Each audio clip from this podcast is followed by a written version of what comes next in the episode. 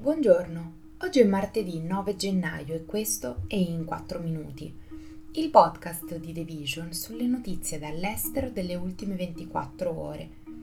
Parleremo di Charles Michel che si candida alle elezioni dell'Unione Europea, di un altro viaggio di Blinken in Medio Oriente e dell'accordo anti-shutdown del Congresso americano.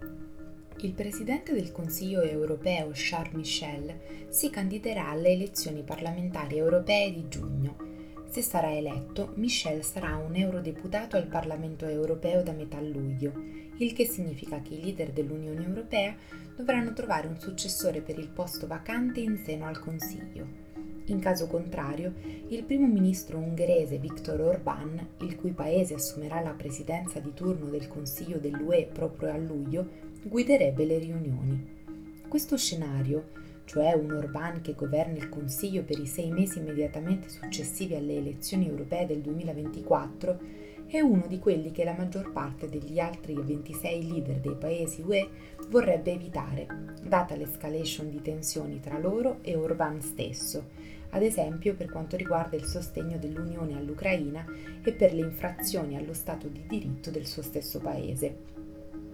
Si tratta della prima volta che un presidente del Consiglio in carica si candida a un'elezione parlamentare europea.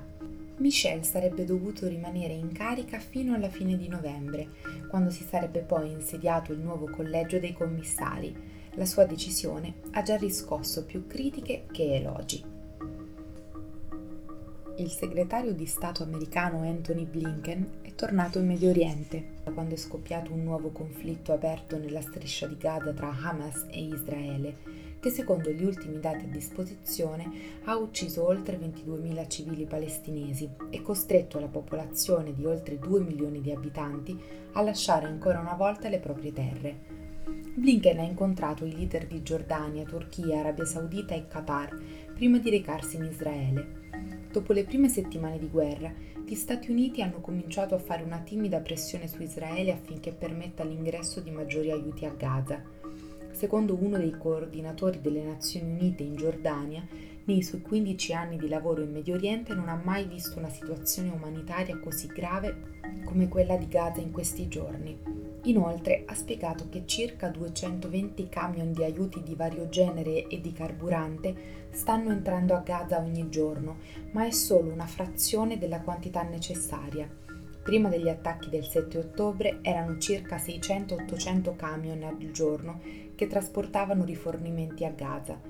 Il territorio è stato sottoposto di fatto a un blocco da parte di Israele.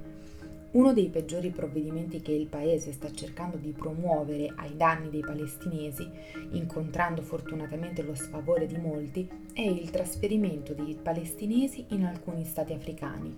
Blinken ha confermato la contrarietà degli Stati Uniti a questa prassi. Inoltre, Israele nel fine settimana ha ucciso altri due giornalisti palestinesi mentre stavano svolgendo il loro lavoro. Sono così oltre 100 i reporter deliberatamente presi di mira in tre mesi di conflitto.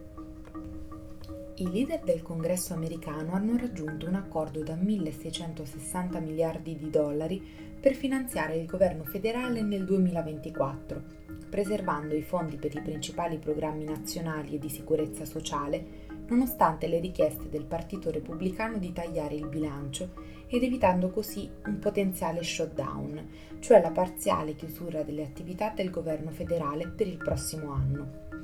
L'accordo prevede 886,3 miliardi di dollari di spesa per la difesa e 772,7 miliardi di dollari di spesa discrezionale interna i legislatori si trovano di fronte a una scadenza rigida per approvare una legge che codifichi l'accordo in meno di due settimane. Infatti, dovrà essere ratificato sia dal Senato, dove i democratici hanno la maggioranza, sia dalla Camera, dove invece sono i repubblicani a essere in testa. In ogni caso, l'accordo dovrà essere approvato entro il 19 gennaio.